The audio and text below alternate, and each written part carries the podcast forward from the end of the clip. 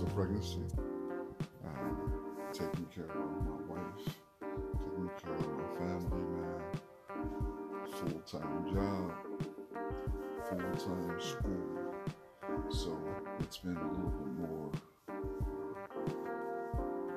I say difficult because I don't want to seem like this is a chore,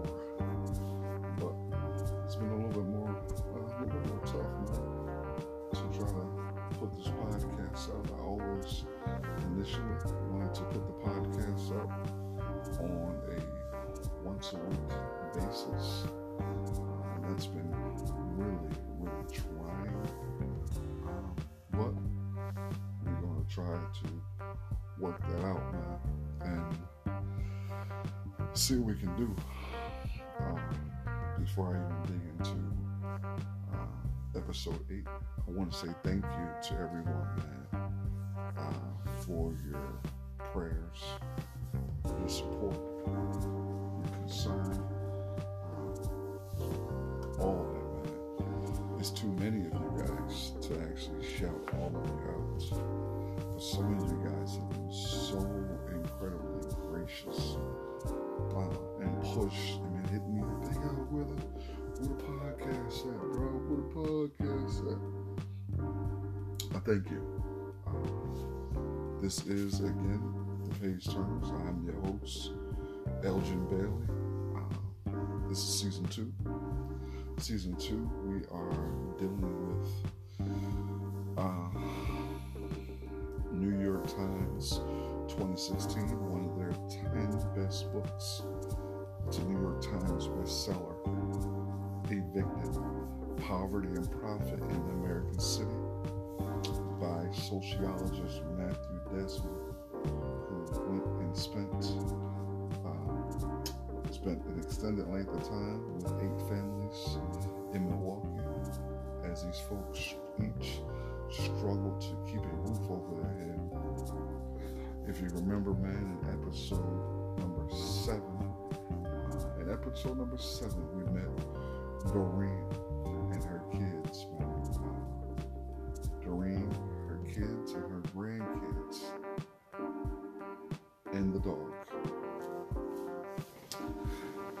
themselves in a, a real, real, real bad situation. So we're gonna pick up, pick right back up here, man. Um, chapter six, title "Rat Hole." We're still in chapter six. This is episode number eight of the Page Turns podcast, and the text reads. The Hinkstons began looking for a new housing soon after moving into Sherrena's place, calling the number on rent signs and leafing through apartment listings in the Red Book. A free glossy found at most inner city stores, but their precious previous move had left them exhausted, and Doreen's fresh eviction record wasn't helping matters. Patrice soon moved into the second floor unit upstairs, and everyone breathed easier for a time. Fall arrived, and the Hinkstons settled into the neighborhood, but always considered their stay temporary, even as the months rolled by, one after another. It wasn't like on 13, 32nd, where Doreen had made a point to get to know the neighbors and watch over the neighborhood boys. At the time of Patricia's eviction, six months after the family had relocated into the 18th and Wright, the only neighbor Doreen knew by name was Lamar, and his name was all she really knew about him. I don't even go to nobody's house like I used to, Doreen said about the neighborhood. I used to get up and go visit.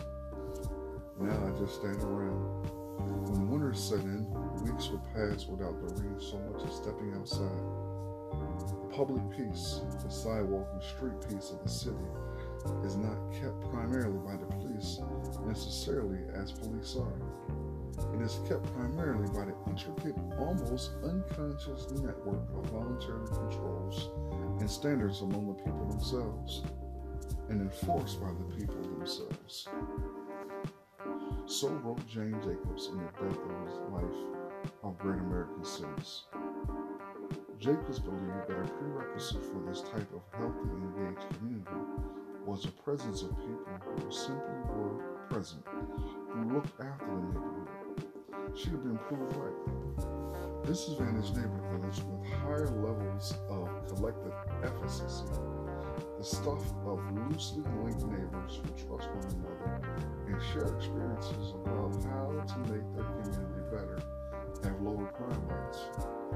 A single eviction could destabilize multiple city blocks.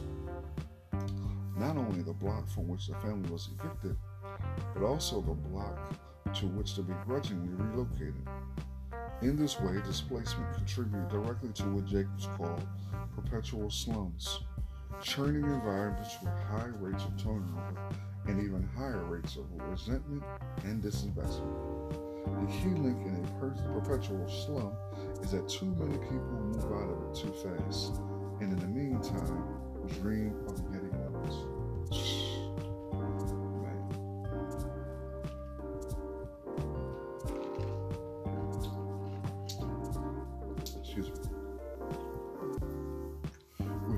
Eviction, 32nd Street lost a steadying presence, someone who loved and invested in their neighborhood, who contributed to making the block safer, but Wright Street didn't gain one. Ruby, CJ, and Mikey had kept on their school uniforms, oversized white t-shirts and black jeans, while they took turns at the front window watching for the lump truck. Three times a week, a local church delivered sack lunches to the neighborhood. This day, Ruby was the one to spot it. Lunch truck! She yelled, bounding outside with the others. The kids returned with a bag for everyone. They passed them out without peeking inside because that would ruin the surprise. Green apples were swapped for red ones, Fritos for sun chips, apple juice for fruit juices. I'll give you two juices, Natasha offered Ruby. For an Oreo cake, Ruby asked. After thinking it over, she shook her head no.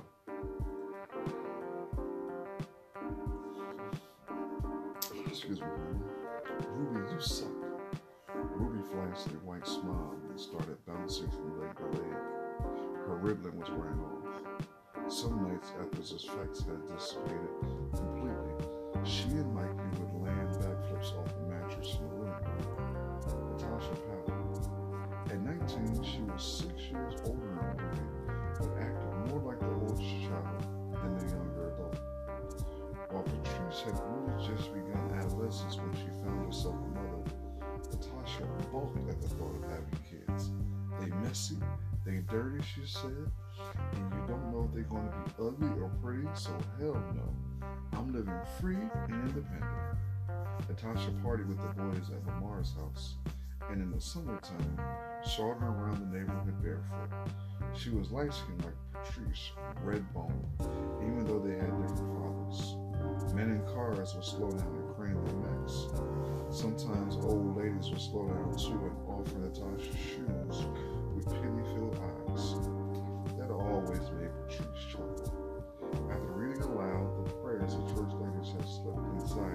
The they hastily slipped into their sack dinner and began a conversation about words that I had a hard time pronouncing. Royal, turquoise. Anything was a welcome distraction from the stench and state of the house. In the kitchen and the bathroom, things had gotten so bad that Marie Doreen was considering calling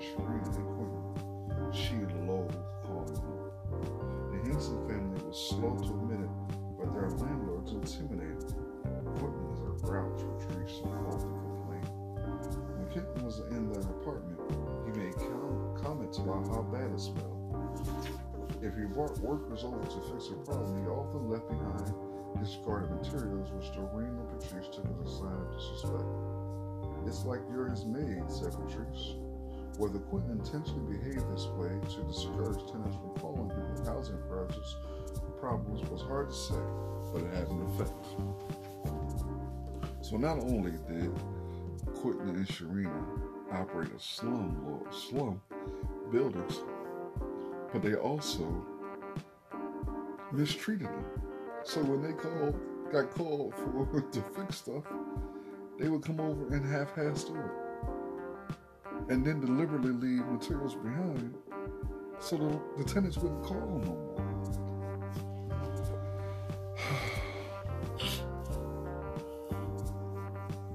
when Doreen phoned Sherrena to complain, she often found herself being complained about. Every time we call about something, Doreen said, she tries to blame it on us and say we broke it. I'm tired of hearing it, so we just fix it every time it breaks. Fixing it often meant getting up and getting on without it. The sink was the first thing to get stopped up. After it stayed that way for days, Ruby and Patrice took to washing dishes in the bathtub, but they weren't able to catch all the food scraps from going down the drain. And pretty soon, concrete colored water was collecting in the bathtub too. So the family began boiling water on the kitchen stove and taking sponge baths. Afterwards, someone would dump the pot of water down the toilet and grab the plunger, causing a small colony of roaches to scamper to another hiding spot. She had to plunge hard. It usually took a good five minutes before the toilet would flush. When the toilet quit working, the family began placing soiled tissues in a plastic bag to be tossed with the trash. Damn. When Doreen finally called, did call Sherrena about the plumbing, she could not get a hold of her. After a week of voicemail, Sherrena called back explaining that she and Quentin had been away in Florida. They had recently purchased a three bedroom vacation condo there. In response to Doreen's complaint about the plumbing, Sherrena reminded her tenant that she was breaking the terms of her lease by allowing Patrice and her children to live there. To Patrice, it was deja vu. Before moving upstairs, she had inspected the unit. It needed a lot of work. The lint gray carpet was worn thin and filthy. The ceiling in the kids' bedroom was drooping. Balcony door was unhinged, and the balcony itself looked like it would collapse if they tossed a sack of flour on it. But Sherrena promised to attend to these things. Landlords were allowed to rent units with property code violations, even units that did not meet basic habitability requirements, as long as they were upfront about the problems. So, if you were a desperate, poor tenant, a landlord can rent you a trash ass apartment. Trash dirty, filthy, rodent infested, roach infested property. They can rent it to you as long as they tell you up front that everything is broken.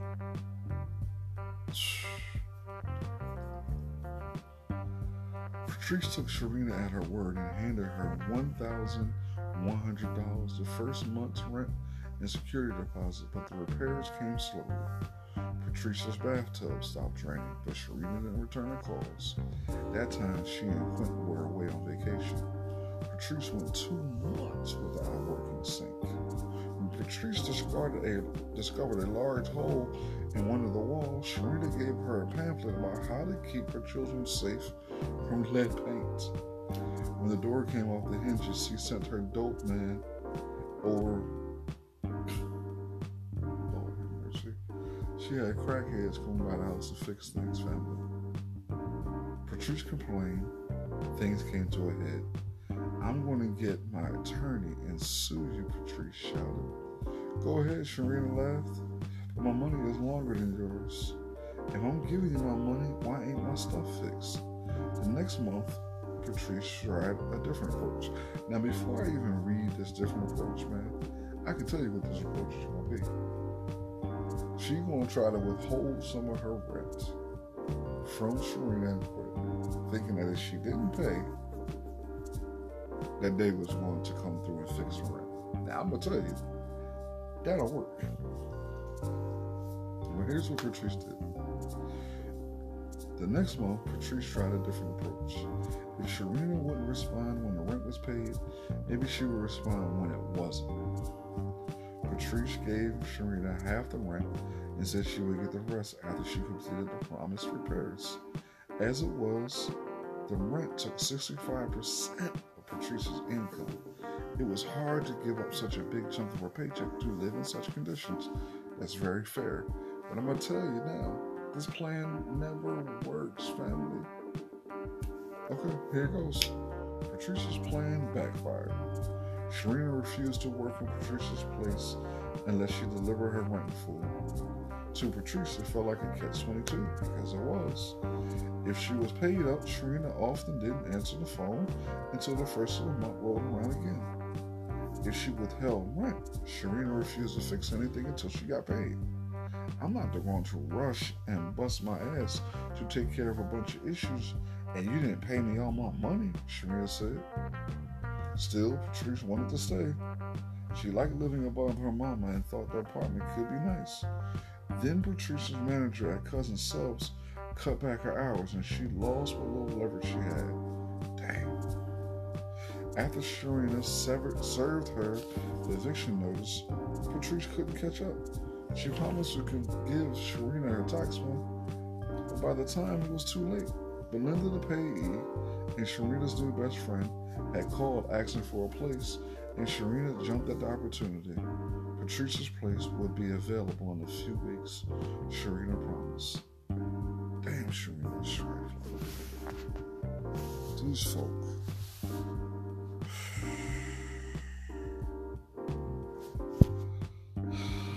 After two months without a working bathtub or sink, with a barely working toilet, Doreen called, decided to call a plumber herself. Well.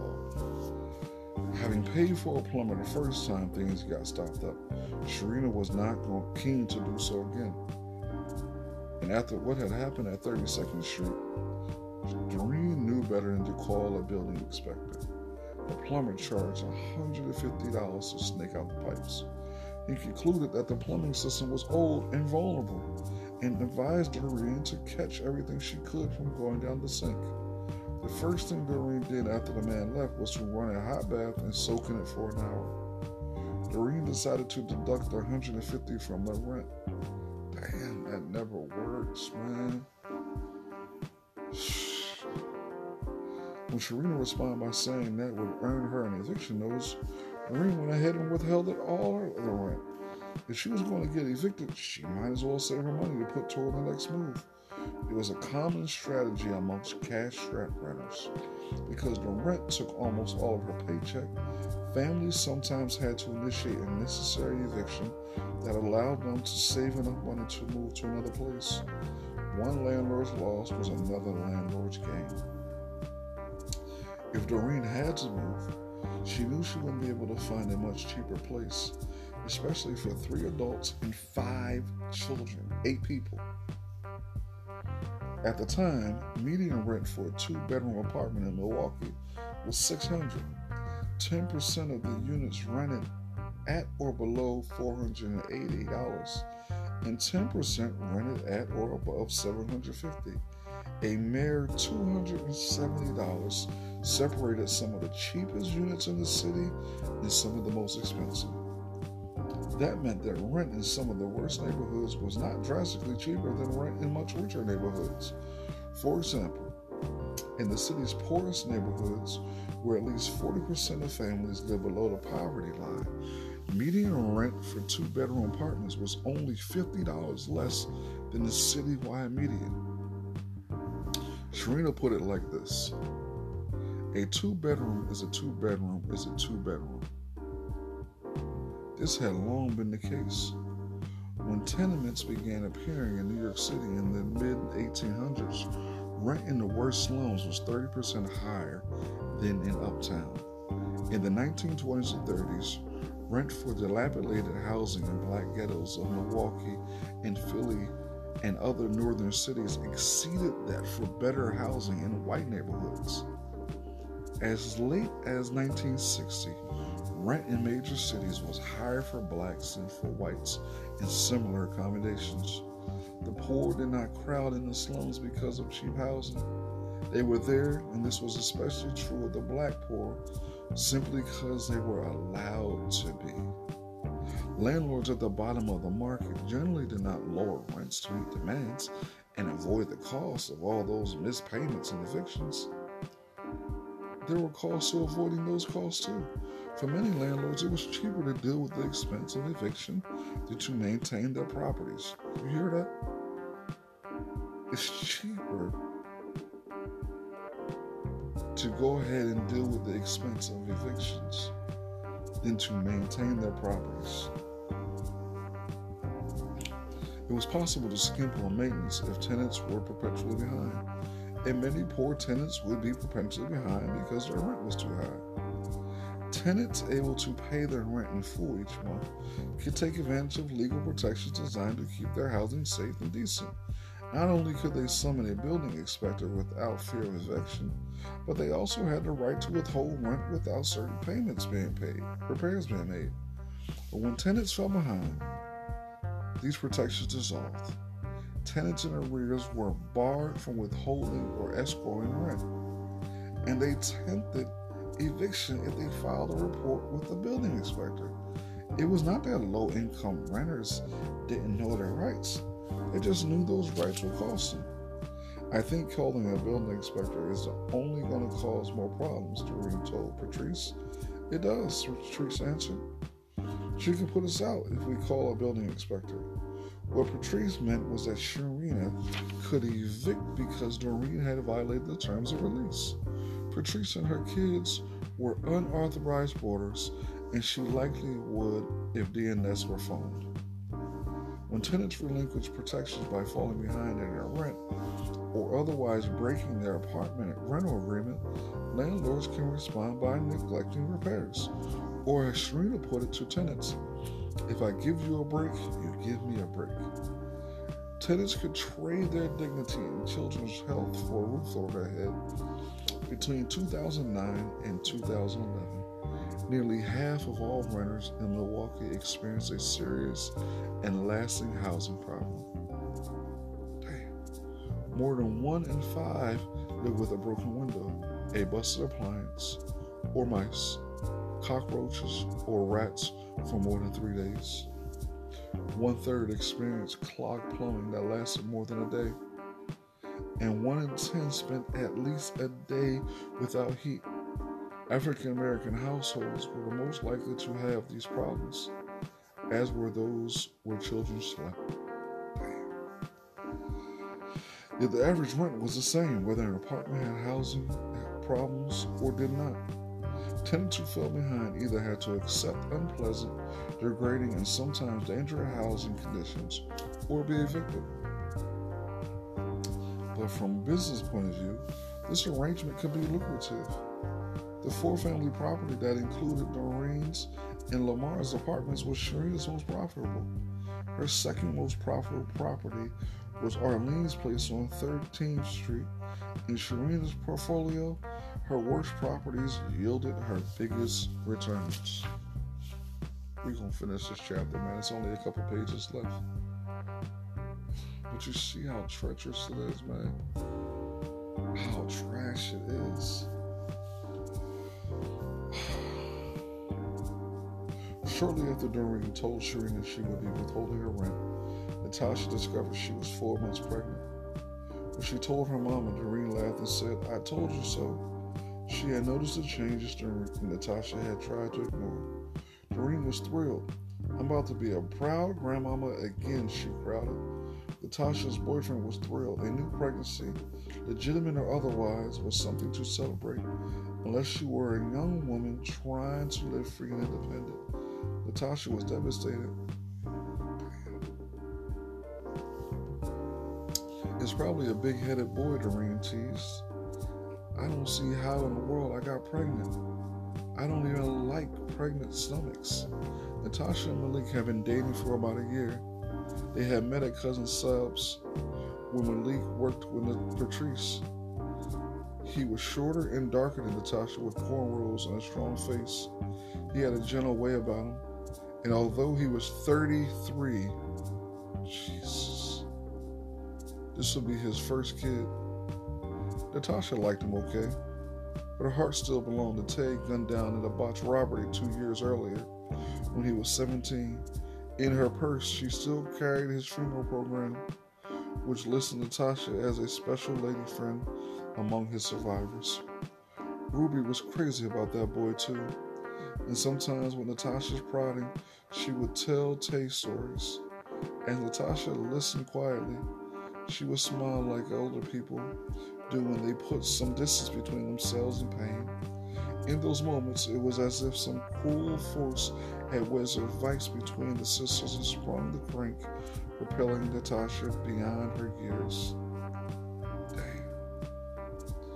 Per Hinkston family tradition, Patrice would be the one to name the baby. Malik had other plans. When Natasha told Doreen and Patrice that Malik wanted to name to be Malik Jr. if it was a boy, they scoffed. We don't do juniors, Doreen said. We messed up once. I hate that I didn't. I did that. CJ was named after his father, but so the family wouldn't have to utter that man's name, they shortened Caleb's Jr. to CJ. if Natasha had to be a mother, she knew this much. She was not going to bring her baby into that house. Now that she was pregnant, she worried more about the apartment and about where they would go if Shireen decided to evict them. But Doreen had carried the family on her back before, and Natasha believed she would do it again. Her mama, she's strong, Natasha said. She's got us out of her way. She's gotten us out of way worse situations than this. I mean, from shelters, living on the street, churches, cars. I got a lot of faith in my mama. And I don't know how the hell you have so much faith in your mama.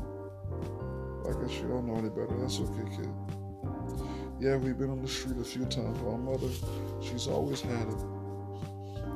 Only this time, Natasha didn't like her mama's plan.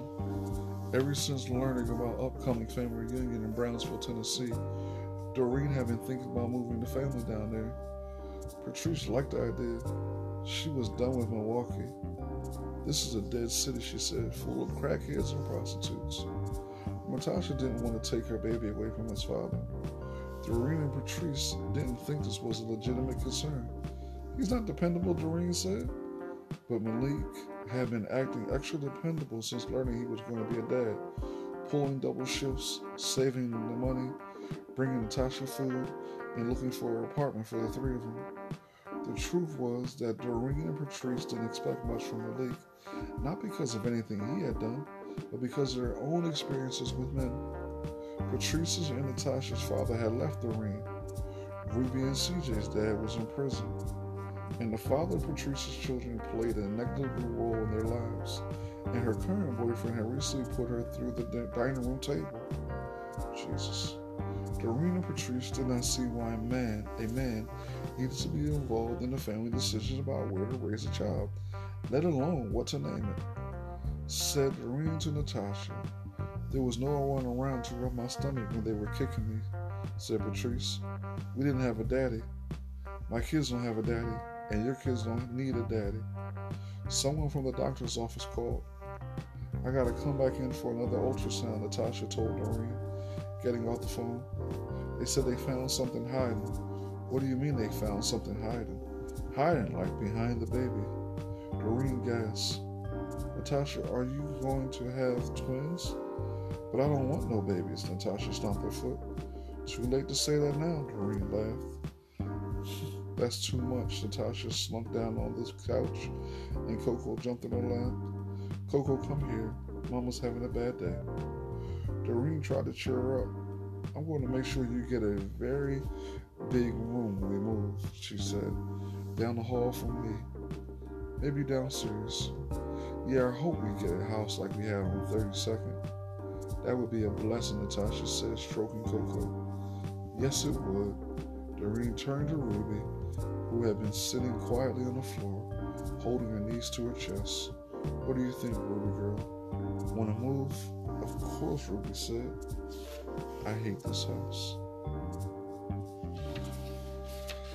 Ladies and gentlemen, that concludes chapter 6.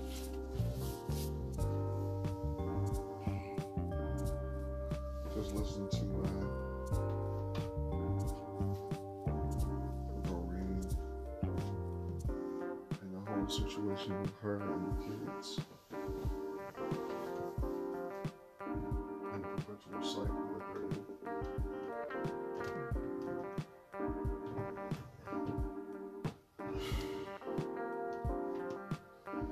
I don't even know what to say.